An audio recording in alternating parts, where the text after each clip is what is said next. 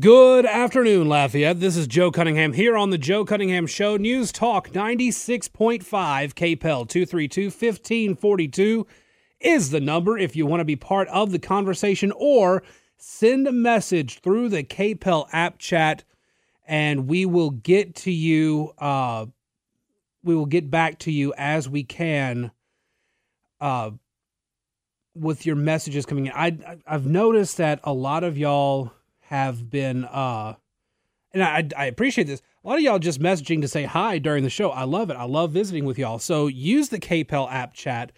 Uh enjoy conversing with y'all through there. Now, I need man. Can I try to figure out the best way to say this because I know people are going to disagree with me on it. Ron DeSantis needs to do more mainstream media hits. I'm, I'm not sure if y'all listened to the interview with Jake Tapper yesterday, but the Ron DeSantis interview was really, really good. And he needs to do more of it. He absolutely needs to do more of it. I want to play this clip for y'all just so y'all can can get what I'm talking about here because DeSantis does a very good job. Jake Tapper does a good job of pushing him and DeSantis pushes back and the, the back and forth is a good interview. It's the best interview of this of this election cycle by far. So um, let's turn to foreign policy because obviously that goes hand in hand with military policy in many ways. As a congressman in 2015, you strongly backed arming Ukraine after Russia invaded and seized uh, Crimea. As a presidential candidate, you've said that the conflict is not a vital national interest. So, as president, what will your what will your policy be? Will you want to stop arming Ukraine? Will you stop financial support for Ukraine? So, first, a vital national interest to me means we would potentially send troops there, and I don't think anybody wants to see troops in Ukraine, and I would believe that in 2015 as well. It's more of a secondary or, or tertiary interest. So, my policy is going to be very simple. Our number one threat to our country is from China in terms of foreign threat. We also have a threat of being able to not secure our own border. Tens of thousands of people are dying every year because the cartels are running fentanyl. So you got to be strong at home if you want to be strong abroad. We are going to approach the world instead of Europe being the focus like it has been since World War II, and it was understandable why it would be after World War II. NATO, stopping the Soviets, I get it. But now the Asia Pacific really needs to be to our generation what Europe was to the post World War II generation. And so what we're doing is how much hard power can we marshal as much as possible to deter China? I think we're in a situation now with how weak we've been uh, that we are going towards maybe having a conflict with China. I think the way to deter that conflict with China is to be strong. So I would have the Europeans do more in Europe. Um, that's more in their backyard. That's more of an interest for them.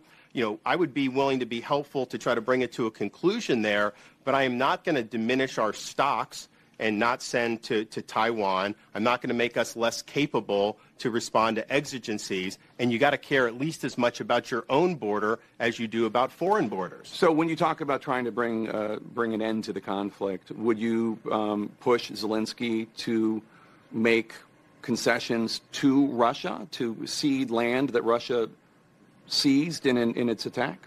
So what I would say is what the goal should be a sustainable, enduring peace in Europe, but that one that does not reward aggression. And there's going to be different levers that you're going to be able to pull. We will pull some levers against Russia. We're going to do be much more aggressive on energy and export because I think that's been Putin's lifeline. I want the Europeans dependent on the United States for that, not him. We're also going to turn the screws on the Iranians. The Iranians have been one of Putin's biggest benefactors, and they've benefited from Biden's approach there. So, so we'll use the leverage that we have, uh, but the goal is going to be a sustainable peace that does not reward aggression. What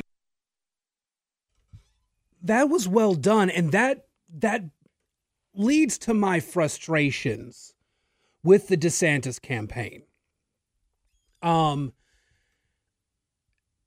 it's very clear with based on his interactions with mainstream media reporters that Ron DeSantis can handle himself.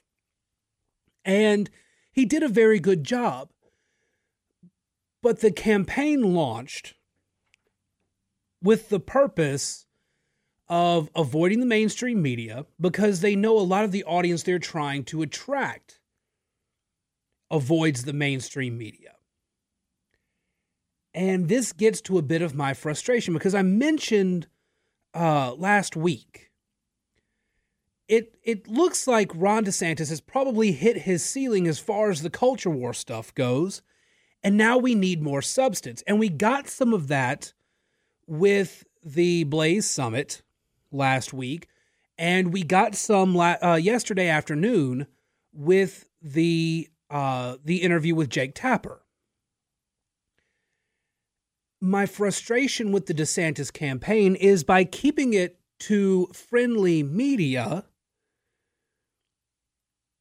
the campaign really hurt themselves on getting broad appeal.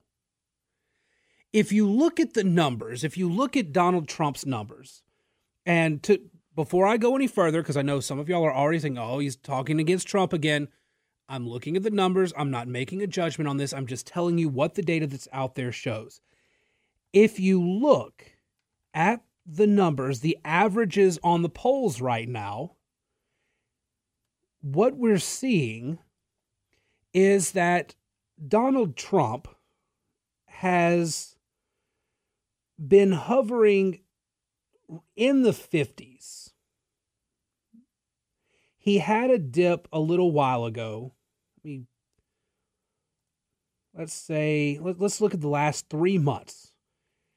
He had a little dip before mid-April, but he's been hovering in the 50 to 53% range, somewhere in there, as high at times as 56 when it comes to the Republican primary.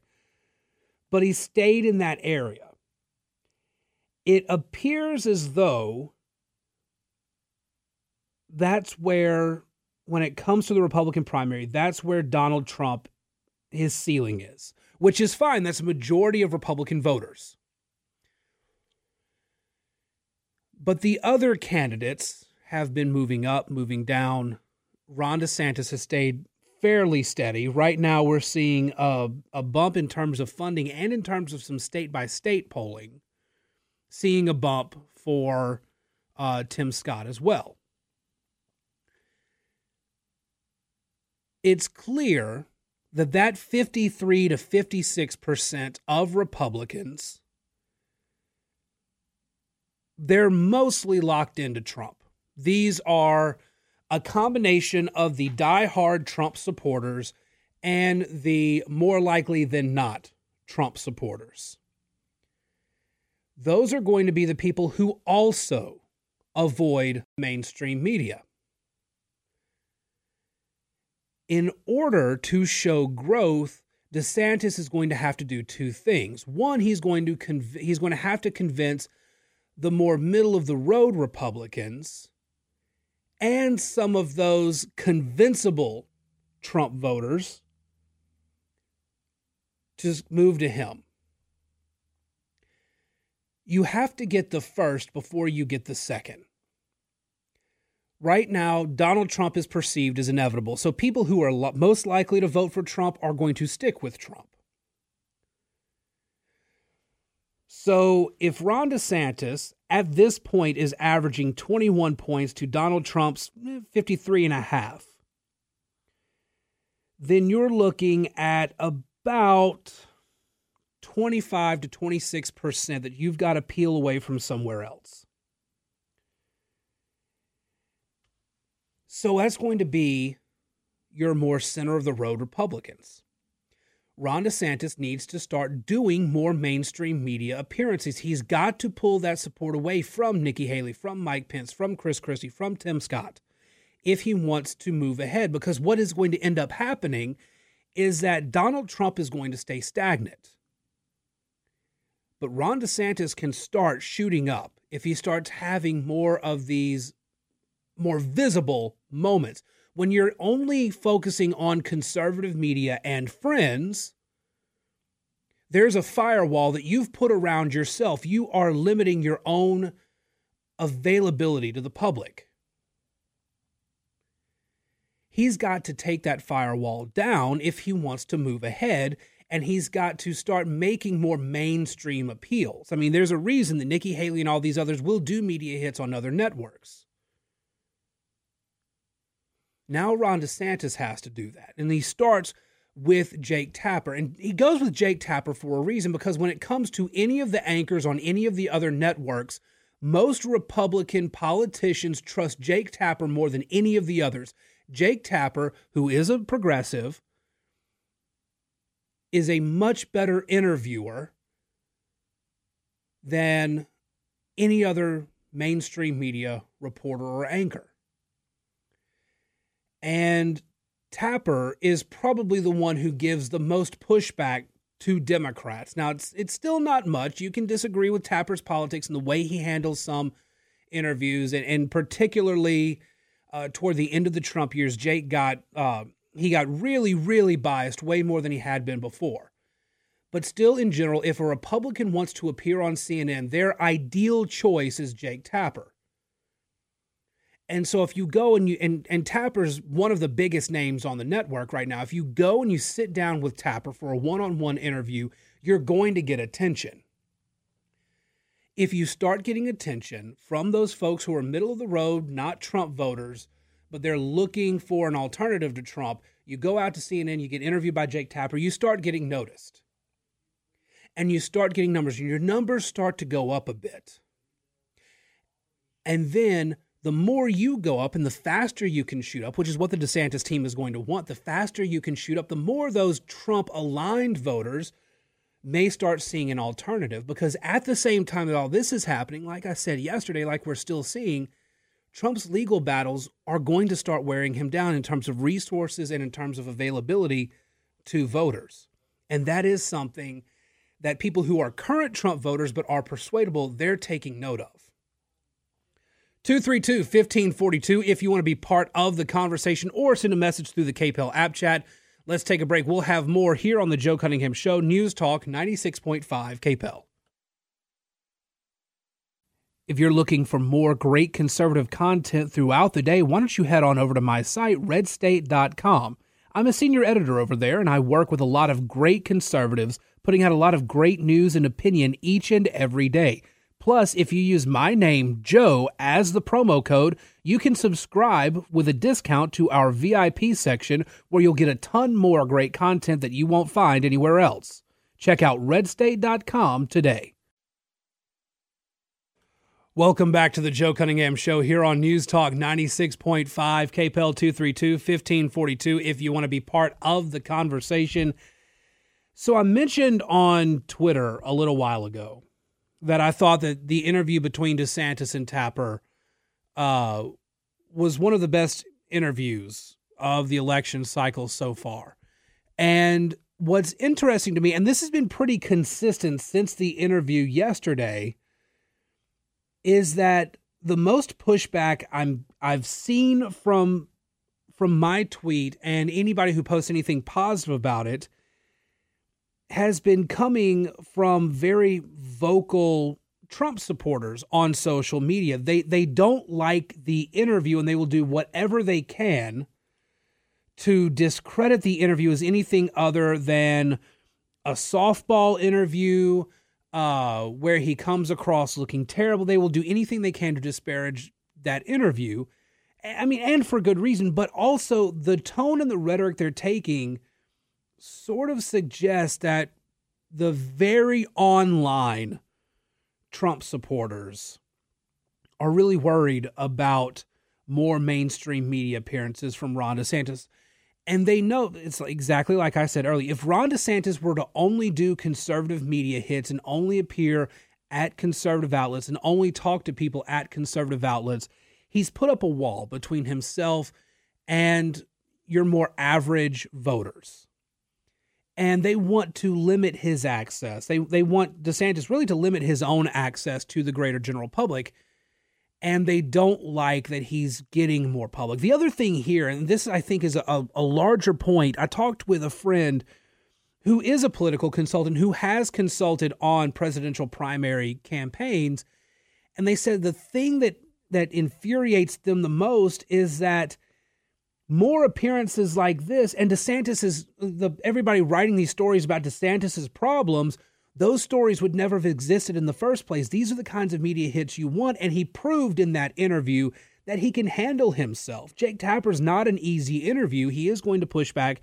He's not as bad at pushing back on part with partisan talking points as some of the others, but he is a fairly tough interview, especially for a Republican and he held his own just fine.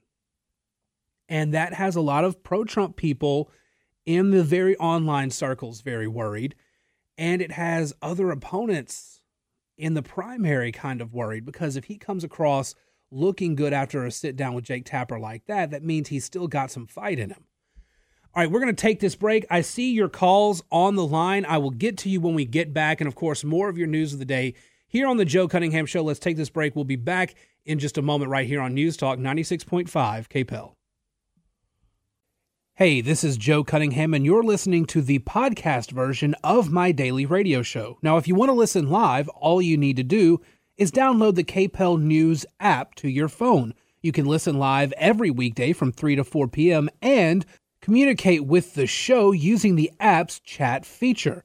So go over to your app store, download the KPEL News app, and listen to my show every day from 3 to 4 p.m. Central Time on News Talk 96.5 KPEL. Sorry about that computer issue. Anyway, welcome back to the Joe Cunningham Show here on News Talk 96.5 KPEL 232 1542. If you want to be part of the conversation, computers will be the death of me, I'm sure. Uh, continuing on with our conversation, we've got a caller on the line, Buck. Buck, how are you today? Good, Joe. Uh, I just wanted to uh, one point out, I think DeSantis may be able to get some independence by uh, expanding the uh, media outlets that he does interviews with. Uh huh. But when you say, you know, go to mainstream media, other, you know, he did Jake Tapper, mm-hmm. which, you know, seemed to be a good interview. But who else would you recommend him to go and interview with in the mainstream media that wouldn't totally be out to get him in a moment where they could, you know, you know they're not interested in what he really has to say. Right. They're what media outlet wouldn't be looking to torpedo his campaign in an interview? Where, where would you recommend him to go?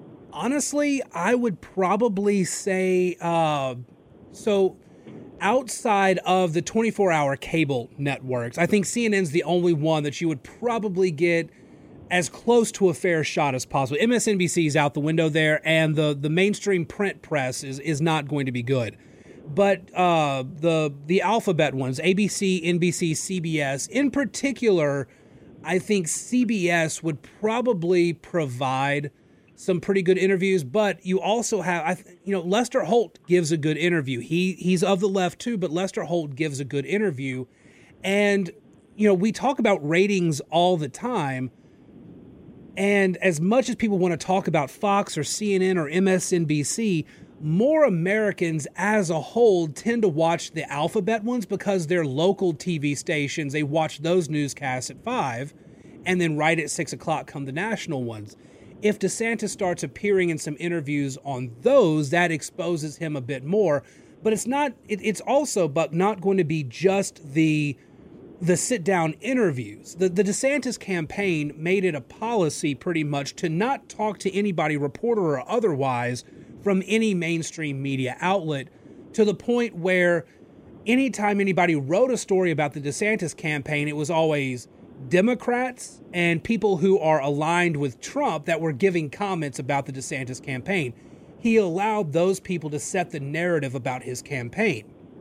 If his campaign starts talking to mainstream media reporters, even if they take him out of context or anything, the fact that he's appearing in them more and his campaign is setting their own narrative, it does allow his voice to get out there. Reporters are extremely narcissistic, and what they want most is access. And the more access the, they get, even though they'll write negative things about him, the more access they get, the more toned down those negative attacks will be. So he's just got to play a balancing act of letting his and his team's voice get out there to more mainstream media outlets. Well, uh, yeah, I agree. I think he does need to get out, and it definitely expand because he he's able to do a good job when Yeah. people do bring up these gotcha questions or mm-hmm. stuff. He's able to do a you you know a good job of redirecting it and explaining where he's coming from. You know, so Yeah. but I think he, you know, I think his best shot is, you know, uh, at least getting out there and maybe picking up uh, more of the independent vote to go along with, uh, you know, his base support right now. Then who knows what'll happen?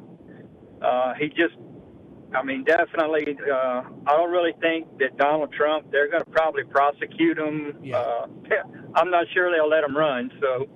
Well, that'll be interesting um, because again, there, there's nothing in the the Constitution sets the requirements for being president, and there's nothing in there about being a convicted felon or anything like that. So he can run from a prison cell if he wants to, but how would that affect if he was if he got into a prison cell? How would that affect him?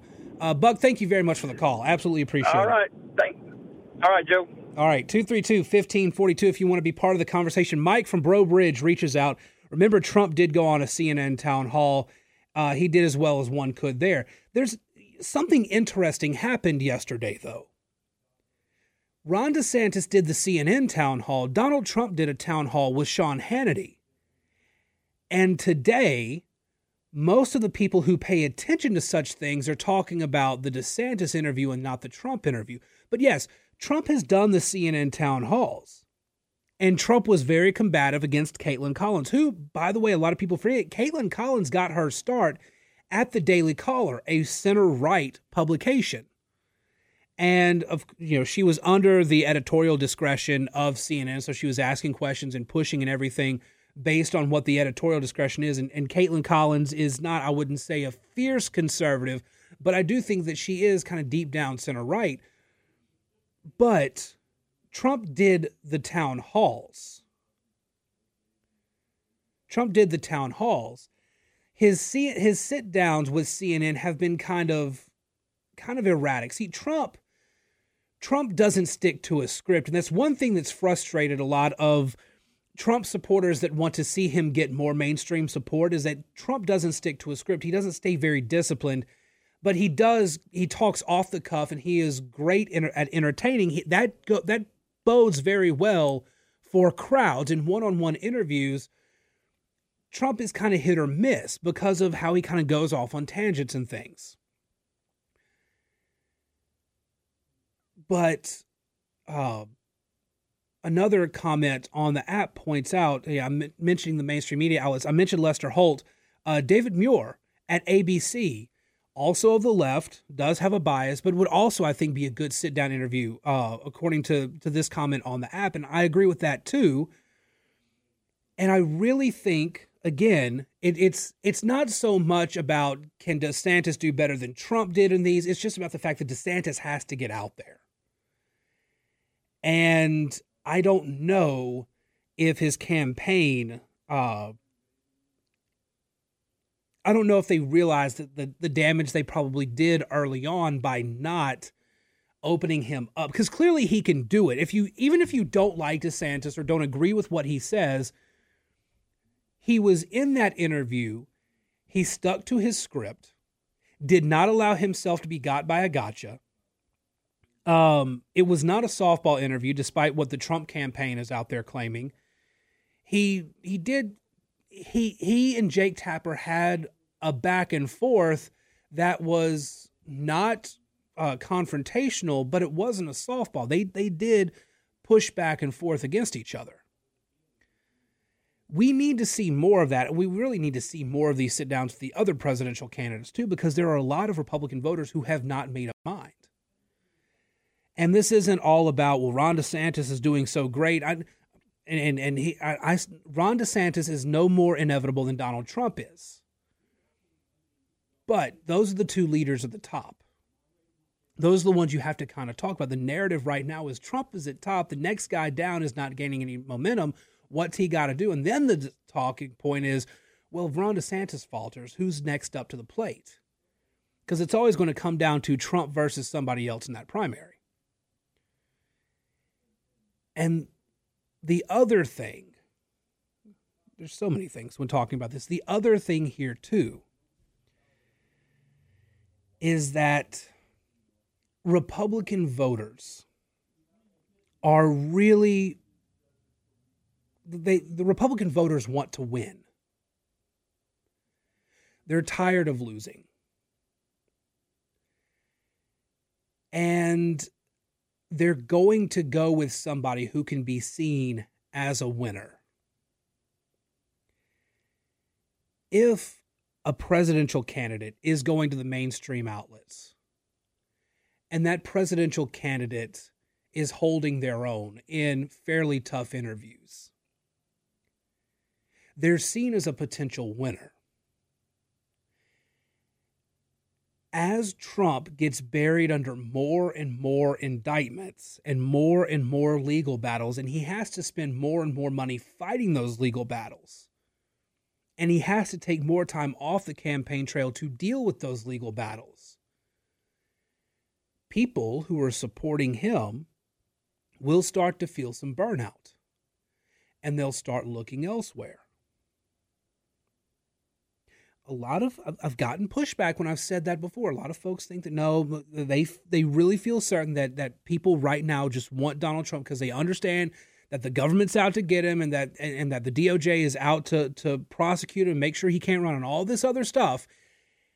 And you're right.